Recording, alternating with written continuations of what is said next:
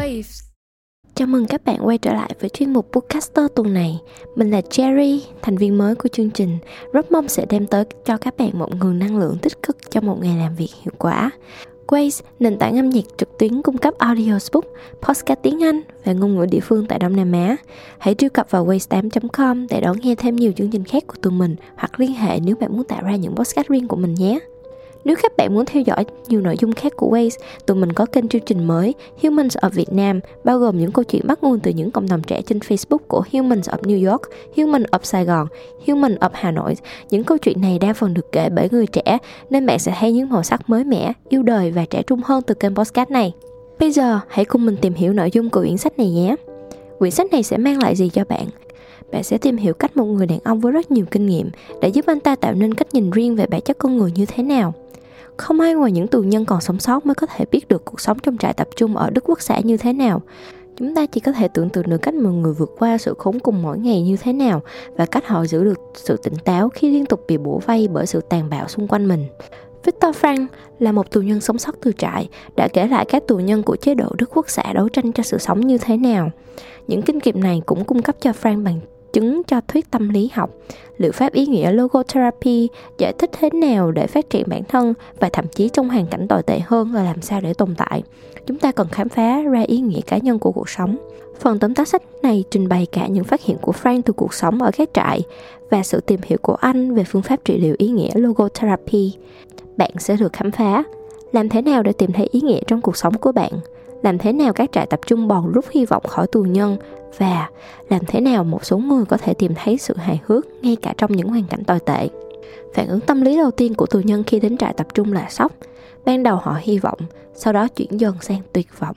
Ngày nay, mọi người đều có một phần hiểu biết nhất định về các hành động khủng khiếp, vô nhân đạo đã xảy ra tại các trại tập trung trên khắp đất nước Đức và Đông Âu dưới thời kỳ chế độ Đức Quốc xã.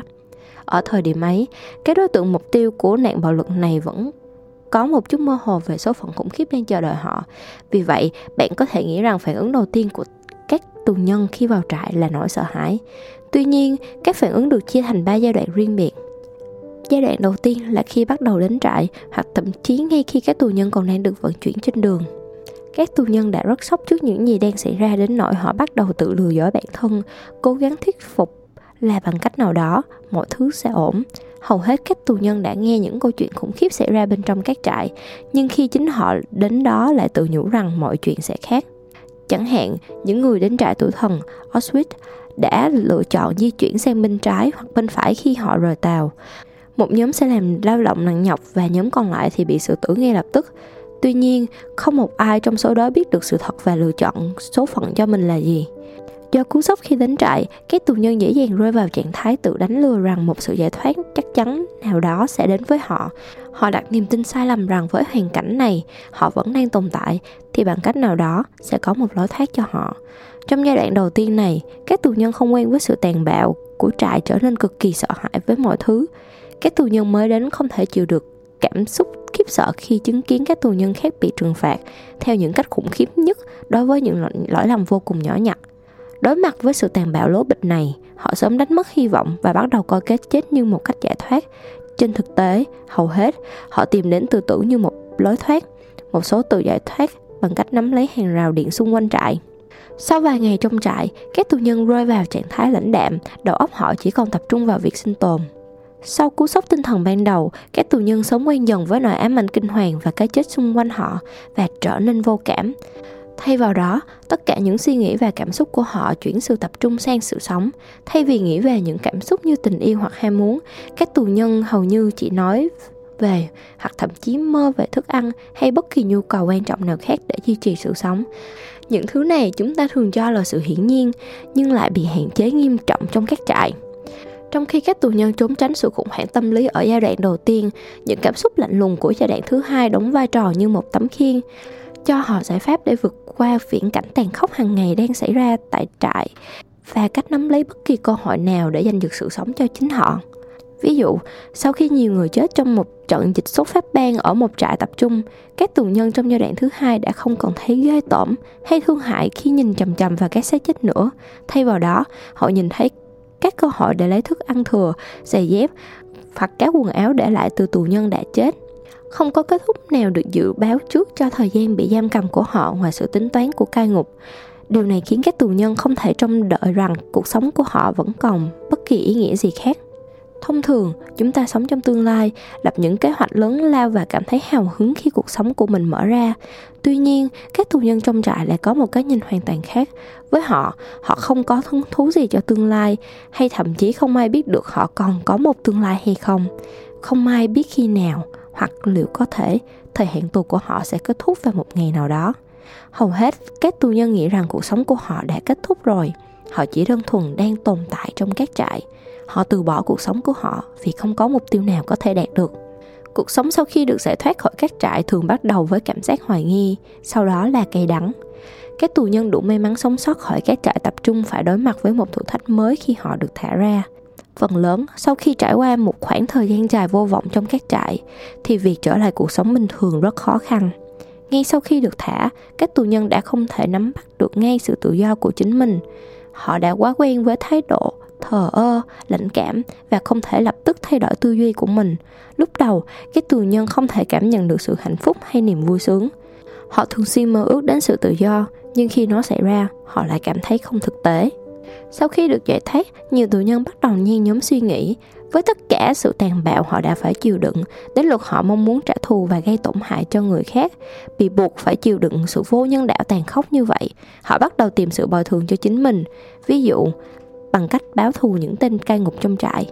Hơn nữa, những tù nhân được giải phóng không nhận được sự chào đón nồng nhiệt mà họ trông đợi khi trở về nhà. Thật không may, nhiều tù nhân trở về chỉ nhìn thấy gia đình họ đã bị giết và thị trấn biến thành đống đổ nát. Nhưng sự cay đắng không chỉ là việc mất đi gia đình và bạn bè thân thiết, họ hy vọng sự cảm thông, trong đợi sự chịu đựng của họ sẽ được thấu hiểu. Tuy nhiên, họ lại thường xuyên chịu đựng sự thờ ơ và dửng dưng khi nói chuyện với người khác sau khi được thả ra. Những người chưa bao giờ nhìn thấy trại tập trung chỉ nhún vai và nói rằng họ cũng đã phải chịu đựng, chẳng hạn như nạn đói và ném bom. Mặc dù trở lại cuộc sống bình thường chắc chắn không dễ dàng đối với những tù nhân được giải phóng, sau một thời gian, hầu hết họ tận hưởng cuộc sống của họ một lần nữa và vui mừng họ đã sống sót sau thảm họa Holocaust.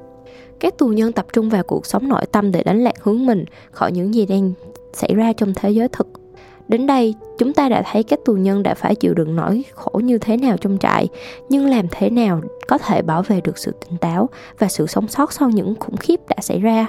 Về bản chất, mọi thứ diễn ra sau đó đã sụp đổ tại nơi họ đặt mọi niềm tin và hy vọng cho cuộc sống của mình. Đối với một số người, nghĩ về những người thân yêu và hồi tưởng về quá khứ đã giúp họ có thể thoát khỏi tâm lý khủng bố và sự tàn bạo trong hoàn cảnh tàn khốc mà họ phải chịu đựng trên thực tế những người có thể tìm thấy ít nhất một chút hạnh phúc trong ký ức của họ thường sẽ cố gắng sống sót mạnh mẽ hơn những người khác trong tình trạng tàn khốc của các trại họ không nhận được bất kỳ sự cứu trợ nào khi bị buộc phải làm công việc nặng nhọc trong cái giá lạnh nhưng lại còn không bằng vài miếng rẻ rách trên lưng Tuy nhiên, tình yêu có thể đem lại cho họ sự hy vọng, một cuộc trò chuyện tuyệt vời với những người mà họ yêu thương, ngay cả khi trong trí tưởng tượng của họ là điều mà những tên cai ngục không thể tước đoạt khỏi họ. Ngay cả những mảnh ký ức nhỏ nhất cũng có thể mang lại sự giải thoát cho họ, những thứ nhỏ bé như bật đèn trong phòng ngủ của, của chính họ ở nhà. Một số tù nhân tìm thấy niềm an ủi bằng cách hòa mình vào thiên nhiên và sự hài hước. Một hoàng hôn bình dị hay một chú chim dễ thương có thể mang đến cho các tù nhân một tia hạnh phúc, ngay cả khi nó chỉ là thoáng qua. Các tù nhân cố gắng tụ tập lại nói chuyện với nhau trong giờ nghỉ trưa chỉ kéo dài nửa tiếng của họ. Trong thời gian đó, họ cố gắng đánh lạc hướng khỏi thực tế hiện tại, ví dụ như bằng các bài hát hoặc các màn trình diễn nhỏ ngẫu hứng.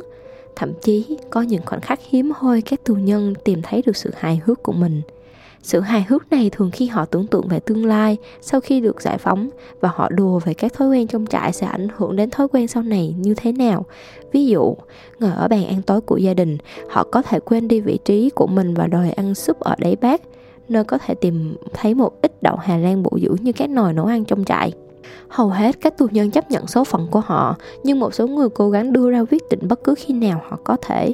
Sự tự do để lựa chọn, cho dù là chọn trang phục, bữa ăn hay việc quyên góp vào tổ chức từ thiện nào là điều tất cả chúng ta coi là điều hiển nhiên. Tuy nhiên trong các trại không có gì có thể được coi là đương nhiên khả năng tự quyết định mang ý nghĩa hoàn toàn mới. Hầu hết các quyết định là vấn đề sống hay chết và nhiều tù nhân sợ hãi phải tự đưa ra quyết định cho chúng.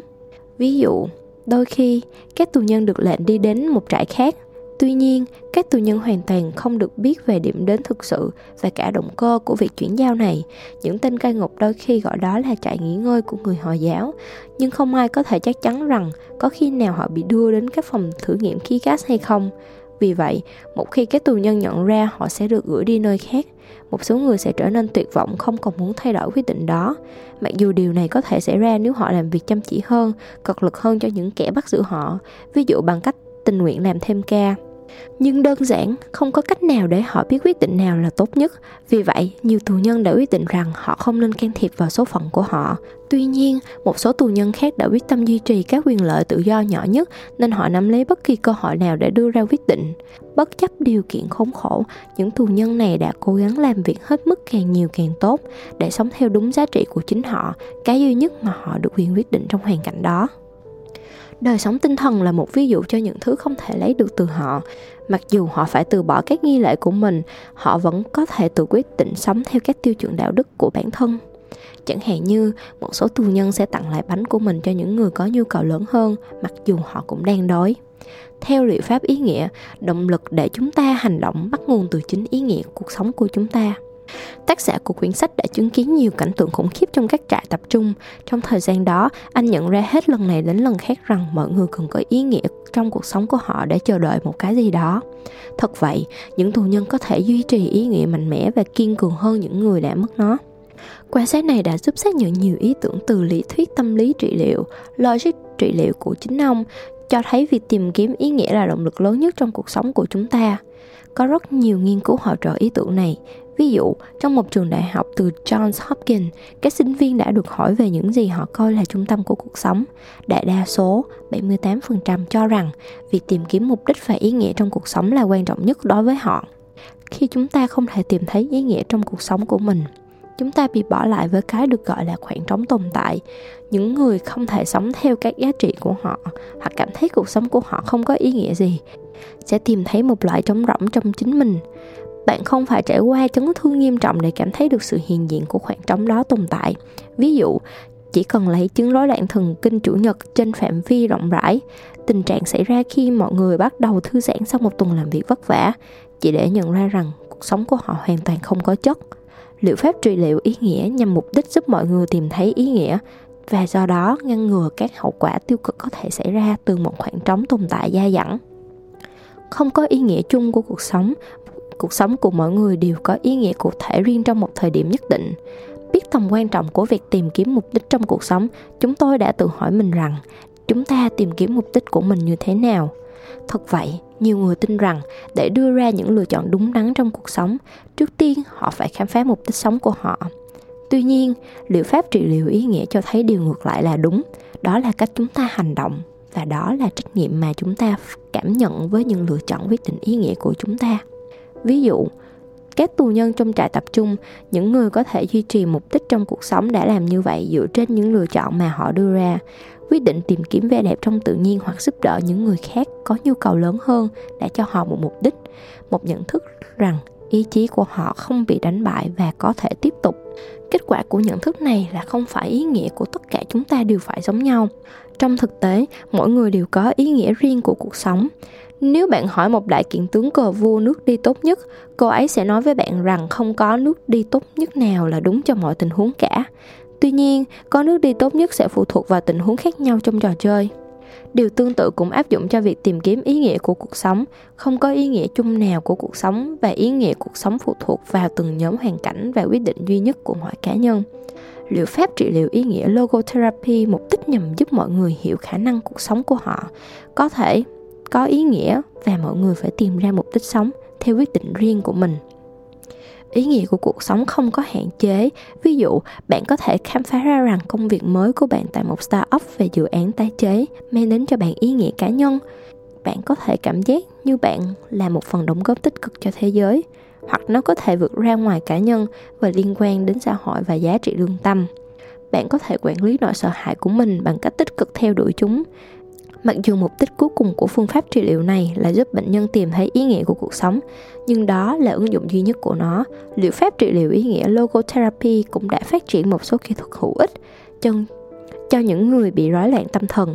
ví dụ như sau khi trải qua một khoảng trống về sự tồn tại của chính mình liệu pháp trị liệu bằng ý nghĩa logotherapy có thể thực hiện bằng cách tập trung vào các yếu tố bên trong hơn là các yếu tố bên ngoài ảnh hưởng đến bệnh nhân trong liệu pháp tâm lý bình thường, bệnh nhân được phân tích và nỗi sợ thần kinh của anh được giải thích bởi môi trường xung quanh và các sự kiện hoàn cảnh bên ngoài khác. Ngược lại, trị liệu bằng ý nghĩa giả định rằng mọi người có thể đưa ra quyết định và xác định mục đích sống của họ một cách độc lập với môi trường của họ. Sự hiểu biết cơ bản này là cần thiết để giúp mọi người nhận ra rằng họ thực sự kiểm soát được nỗi sợ hãi và lo lắng của họ để đạt được kết quả lâu dài. Nhưng bằng cách nào? Logic trị liệu sử dụng hiện tượng kỳ lạ này. Khi chúng ta sợ điều gì đó xảy ra, nó thường xảy ra. Nhưng khi chúng ta cố gắng và buộc điều gì đó xảy ra, nó không bao giờ xảy ra. Hãy tưởng tượng bạn có một người bạn hồi hộp sợ chết khiếp trước mặt người khác. Vì anh ấy luôn nghĩ về điều đó, anh ấy ngay lập tức bắt đầu đỏ mặt mỗi khi anh ấy ở trong đám đông trong tình huống này, liệu pháp ý nghĩa sử dụng một thứ được gọi là ý định nghịch lý, trong đó bệnh nhân được yêu cầu thực hiện chính xác điều mà cô ấy sợ.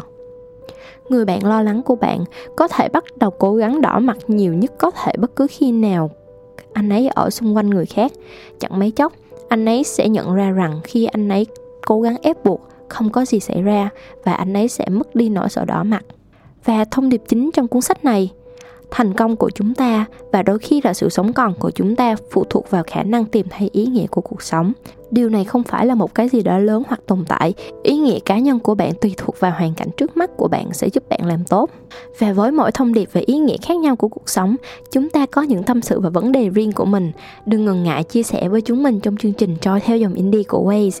Đây là một chương trình nghe nhạc indie và cảm nhận giai điệu của cuộc sống. Hãy để lại bình luận trên trang fanpage cùng tên của chúng tôi nhé kết thúc tóm tắt sách đi tìm lẽ sống tại đây. Các bạn nghĩ sao về quyển sách này? Hãy để lại cảm nghĩ của các bạn hoặc tủ sách mà bạn yêu thích trên trang fanpage Ways của chúng tôi. Link ở phần mô tả bên dưới nhé.